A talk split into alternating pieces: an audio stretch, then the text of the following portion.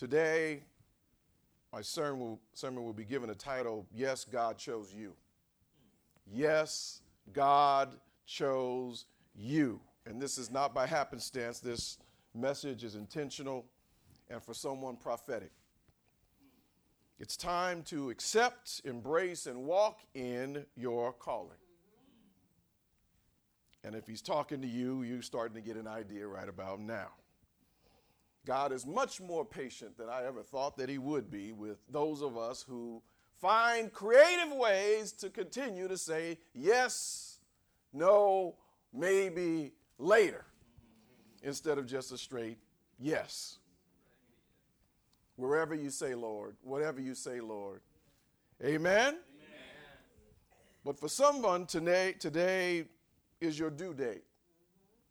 When a woman is pregnant, she has a due date, a date that the baby is supposed to come forward. But for someone, today is the day that your ministry, your walking really in it, needs to be birthed. Amen? Amen. Your calling, what he said you are supposed to do on this earth. Amen. For him. Amen. Today, for someone, it's an expiration date on your reasons, your justifications, excuses, doubts, and delays. For somebody, this is your time to get in synchrony with God's time. Amen? Amen? We will take as a text the book of Genesis, chapter 48,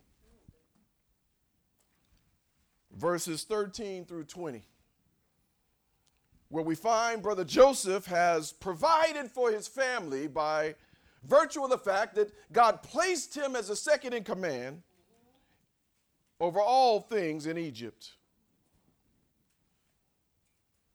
And his father has assumed him dead for many years. He figured he would never see his son again. And yet, to his surprise and his amazement, not only does he get to see his son Joseph, but he's got two grandchildren, all right. Two grandsons. Way more than he ever thought that he would get. Are you with me? He was so impressed by it that he claimed them as his own. And he said, I will bless both of them. And so, not just blessing Joseph so that he would become a tribe, but he was going to bless Ephraim and Manasseh also, so you got a double blessing. And this is a great, great moment where we're going to end up with two tribes instead of one. That's how God works when you do his will. Amen? Amen? So this man was so grateful to see his son and to see that he was not dead. And to see that he had these two grandchildren that he wanted to pass on the mantle to not one, but two. All the other brothers, the older brothers of Joseph, they got named into one tribe. But Joseph had the double blessing. So let's go to our text. I thought for a minute about promising that this one would be short because I think it might. But every time I say that, somehow, some way, the times I say that they're going to be shorter, they end up longer. Amen? And so we're here in the book of Genesis, chapter 48. Again, verses 13 through 20. I might throw 21 in there. But we are talking about this event where Joseph is meeting with his father and he's bringing his two sons to his father Israel, formerly known as Jacob. Verse 13 And Joseph took them both, these are both of his sons, Ephraim in his right hand, and Manasseh in his left hand, toward Israel's right hand, and brought them near unto him. Now, if we could do so, a, a, demonstration to get you to see what I'm talking about, if Brother Melvin, can you help me? Can you just get a couple of the young ones? It doesn't matter which ones. And I want you to bring them toward me. I'm Israel. Amen. You are Joseph. Amen. And so you're bringing Ephraim toward my right hand, your left side, and you're bringing Manasseh. Amen? Rather, it's the other way around. Manasseh is on your left, my right, and Ephraim is on the left of me. Amen? Amen? And the reason why you are bringing them that way is very, very intentional. For one, I am almost blind, just like your father used to be when he got old. And you've got to bring them to me because I can't come to you. At least that's what you believe. But you're bringing them so that the older one is to my right because that's where the greatest blessing comes through my right hand. And you're bringing the younger one to my left, your right, because you want that one to get the lesser blessing. Amen? Amen? Because that's how we do things, right? That's man's tradition. And so he brings him so that I can put the right hand on Manasseh and the left hand on Ephraim. Amen? Amen. Amen. Everybody understand what's going on now? Amen. So he brought them that way for a reason. Because according to man's tradition, he is to be invested in the eldest. But let's go to verse 14 where it says, And Israel stretched out his hand. Amen. His right hand. And he laid it upon whose head? Ephraim's head. Who was what? The younger. And his left hand upon whose? Manasseh's head. And what does it say after that? Amen. Amen. Wittingly, meaning prudently, meaning showing that he had he comprehended and he had insight as to why his son brought his grandsons the way that he did. Oh, he was blind, but he was not dumb. He knew that he had a prophetic blessing coming from God for these two grandsons that he thought he'd never ever see. So wittingly, he placed his hands. What he did was Joseph wanted Manasseh to get the right hand blessing, and he wanted Ephraim to get the second son blessing. But what Israel did is he wittingly crossed his arms because he knew which one was supposed to get the most special blessing. He made sure that what God's will was was going to happen. Amen? No matter what Joseph thought, God's will was going to be done. No matter what we thought, think, no matter what our naysayers say, God's will will be done in our lives if we avail ourselves of his will. Amen? Amen? So he crossed his arms. And if you look at verses 15 and 16, this is where he blesses Joseph. And we're not going to focus on that today. We're going to skip on down to verse 17 to see what happens as it relates to these two grandsons. Amen? And so when Joseph saw that his father laid his right hand upon the head of Ephraim, the younger son, it what? Displeased him. He was some kind of upset. And what did he do? He held up his father's hand and removed it from Ephraim's head and moved it over to Manasseh. So here he is. He's doing this. Oh, you know, Father, you, you, you must have it all wrong. You must be confused. Maybe you're more blind than I thought. And so he lifted his hand to put it on the one that he wanted it to be on. And yet, we already know that his father, Israel, did what he did wittingly, prudently, consciously, knowingly, because God's will must be done. Amen? So he moved his hand and tried to put it on the head of the one that he thought should be. Verse 18 it says, And Joseph said unto his father, Not so, my father, for this is the firstborn. Put thine right hand upon his head. Amen? This was important to Joseph. Why? The same reason it was important to Isaac. Amen? And yet the firstborn son did not get the blessing. There was lots of trickery in that one, but God's will was going to be done prophetically. Amen? But there was a great deal of pride and investment in the firstborn son.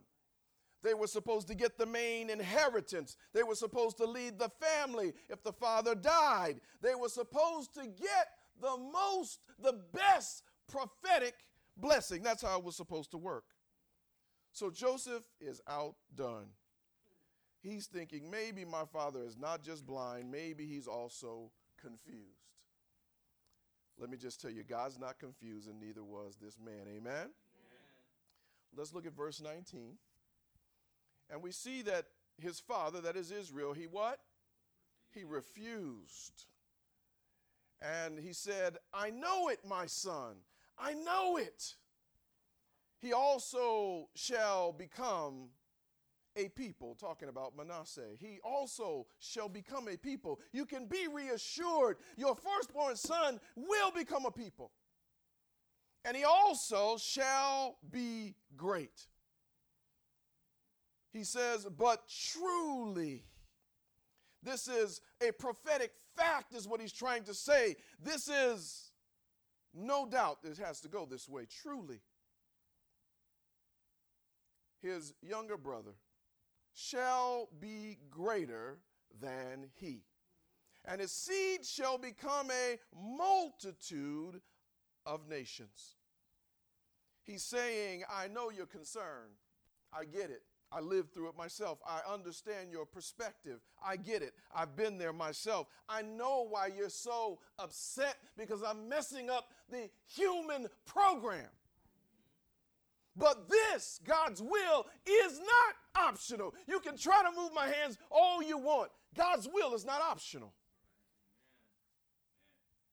This was a prophetic fact. It had to go the way that God planned it to go. It doesn't matter who came out of the womb first. Amen?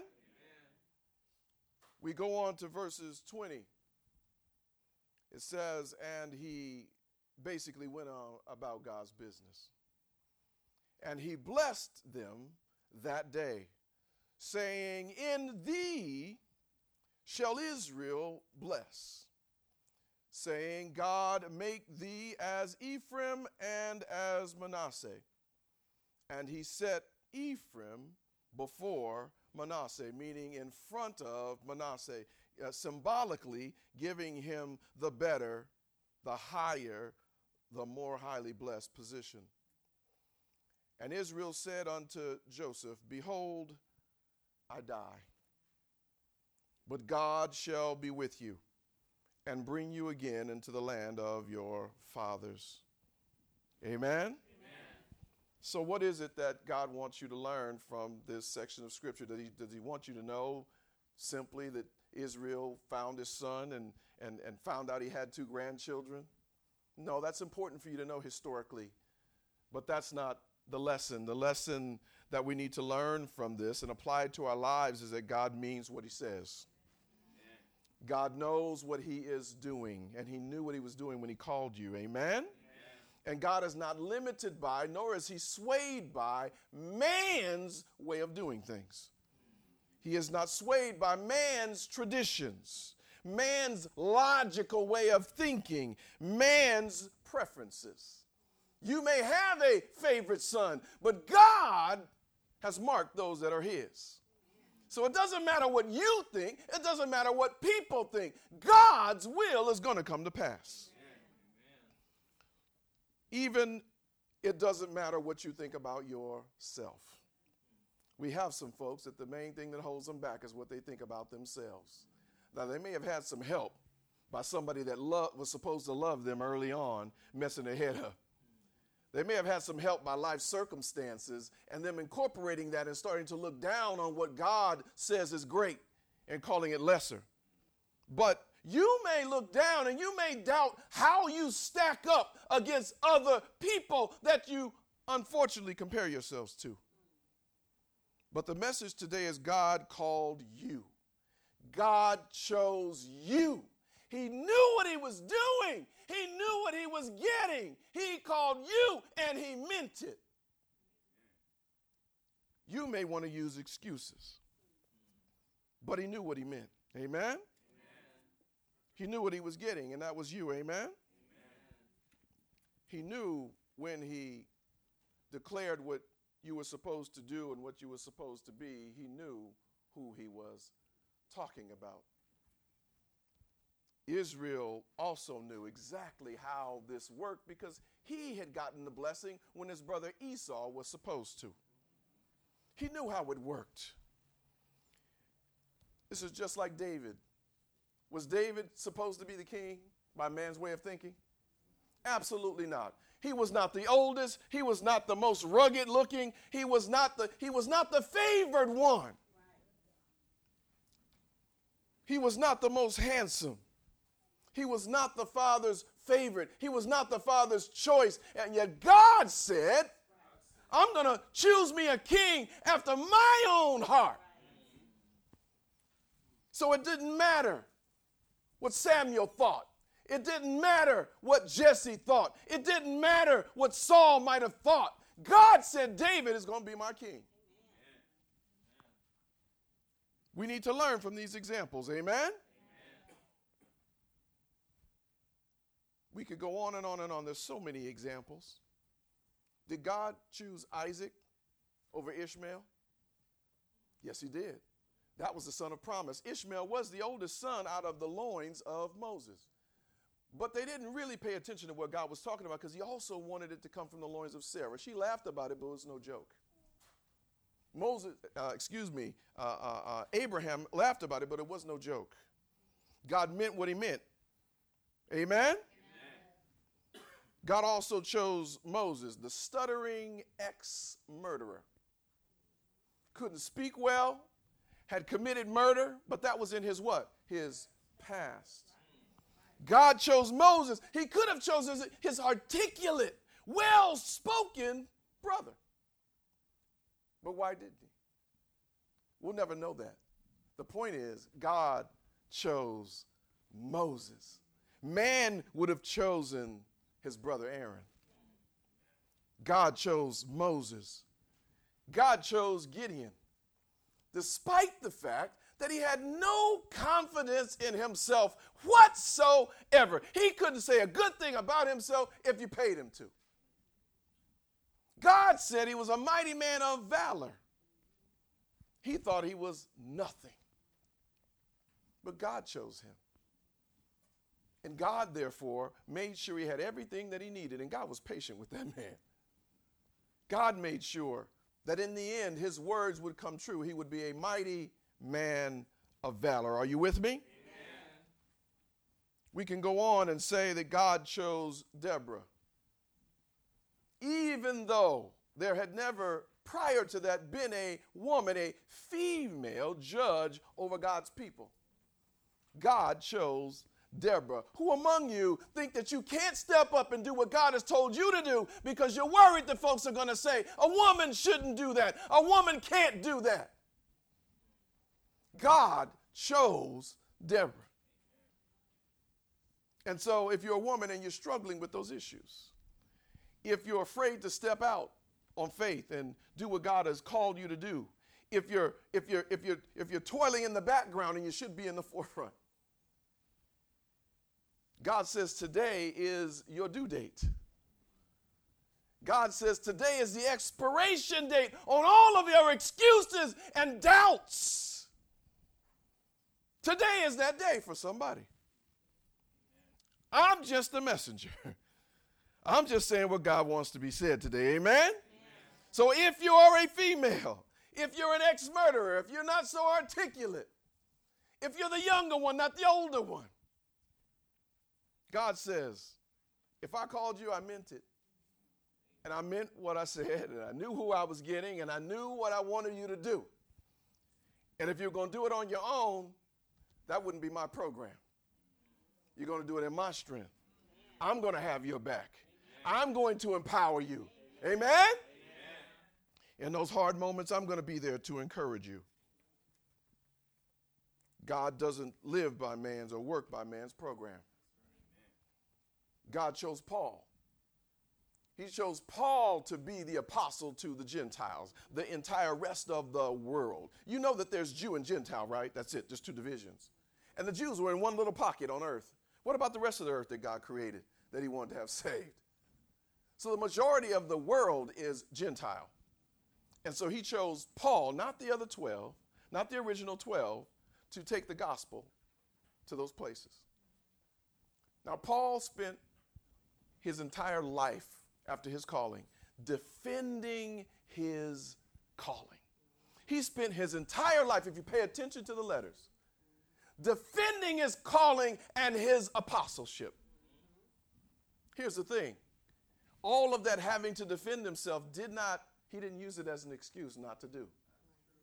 He spent his whole life with naysayers, his whole life fighting against the Judaizers. Look at the book of Galatians. You got to be a Jew first before you can be saved. We are Jews by the adoption. We are Jews on the inside, which is the only place that matters.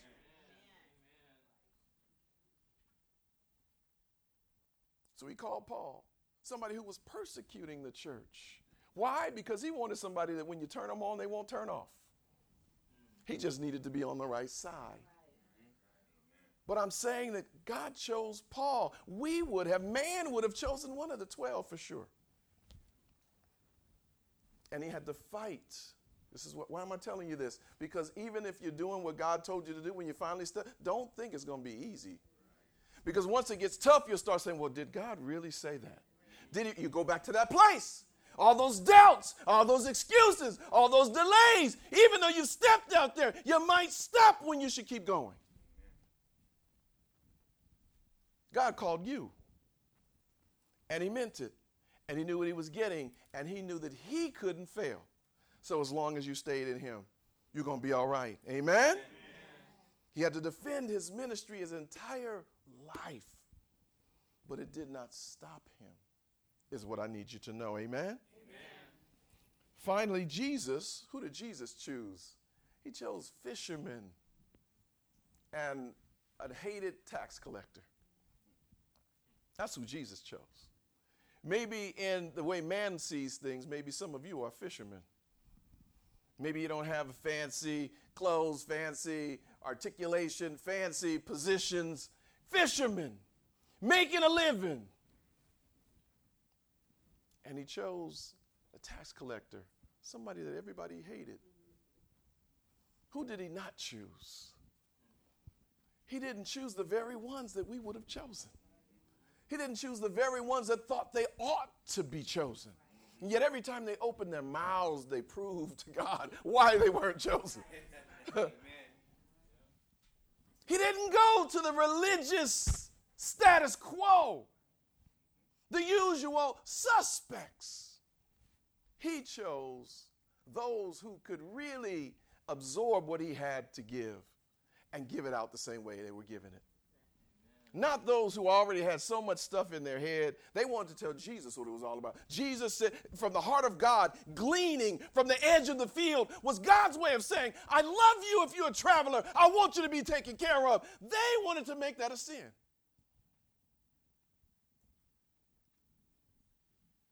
So the traveler goes hungry, and that's supposed to be the representation of the heart of God. So they want to tell Jesus how things ought to be done. They didn't know the author of the word. Oh, they wrote the word down, the scribes did, and the Pharisees and the Sadducees and all of the usual suspects believed that they were representing God, but they did not know the heart of the author of the words that they represented. That same author authored you. You were a thought before your parents ever thought of you.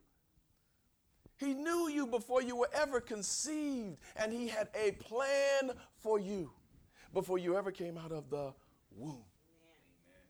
He knew who he was getting. He knew why he told you that he wanted you to do what he wanted you to do. He knows what he's doing. The excuses have to end. Amen? Amen? The doubts must end. The baby needs to be birthed. If we've got to induce her, we'll induce her. If we got to preach a sermon to get you to step forward, then we'll, we'll put that Pitocin in that IV. If that's what we got to do. He's much more patient than I would be and much more patient than I thought he was. But today is the expiration date on somebody's doubts, somebody's fears. So, in spite of your doubts and your insecurities, it's you that He called. It's you that He's chosen. Are you hearing me? You may be thinking somebody else looks the part more than I do. You may be thinking somebody else is more educated than I am. Is somebody thinking that? Somebody else is more well known. They're more popular. That's, that's who the people want to get their blessing from. That's who the people want to hear. They're more popular. They're more well known. So I'll just stay over here. God is saying those excuses have got to go. Amen? Amen? Somebody else is more gifted. Can't you just see they operate in the gifts? I can't compete with that. The people have that. Why would they want me? Are you hearing me? You may say someone else is, well, they've got more experience. They've been walking in the Lord longer. So he couldn't have meant me. He couldn't want me. God is saying, none of that matters. None of that matters when he calls you. Amen? Amen? So God called you on purpose, intentionally, and for a purpose. He created you, He gifted you. There's gifts you may have that you don't even realize yet because you haven't allowed yourself to. God will give you everything that you need to do what He wants you to do. What's your job? What's my job? To accept and embrace and to walk in that calling walk in that ministry in the power of our Lord and Savior Jesus Christ. To maximize your life. I said maximize your life. You're leaving a bunch of stuff on the table. Maximize your life. Are you hearing me? Maximize your ministry. Not halfway, not part way, not kind of, sort of, not maybe. Maximize your ministry maximize your gifts. He didn't give them to you for no reason.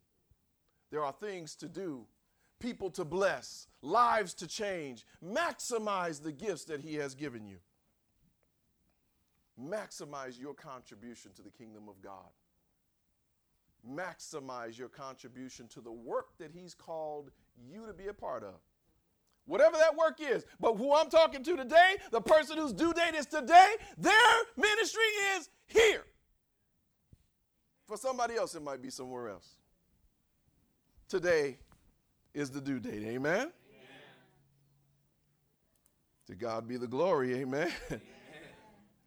the expiration date for the doubts and all of the deferments. Anybody know about deferments? Student loans. What does that mean? Put it off. I'll catch you later. I'll even be willing to pay more interest if that's what I got to do to put it off. It'll even be harder for me, but I, will st- I'm still willing to put it off. The road may be windier and I may have to go through even more if I put but I'm willing to put it off. The Lord is saying there's an expiration date on that stuff. And for somebody or bodies, today is that day. So it doesn't matter what you've done in the past. You may have been a murderer. You may have murdered people with your mouth. you may have said no for quite a long time to God. You may be a woman and may think you're, you're less than because somebody in the back of your mind, you're hearing somebody say that women aren't supposed to do certain things. Somebody else is more popular. Somebody else looks the part more. Somebody else is more educated. All these reasons, all these doubts. I haven't been in the Lord long enough. All these things. Paul didn't walk around with Jesus all those three years. The other apostles did. But that didn't stop Paul from writing more books in the New Testament than anybody else. God says today is the day.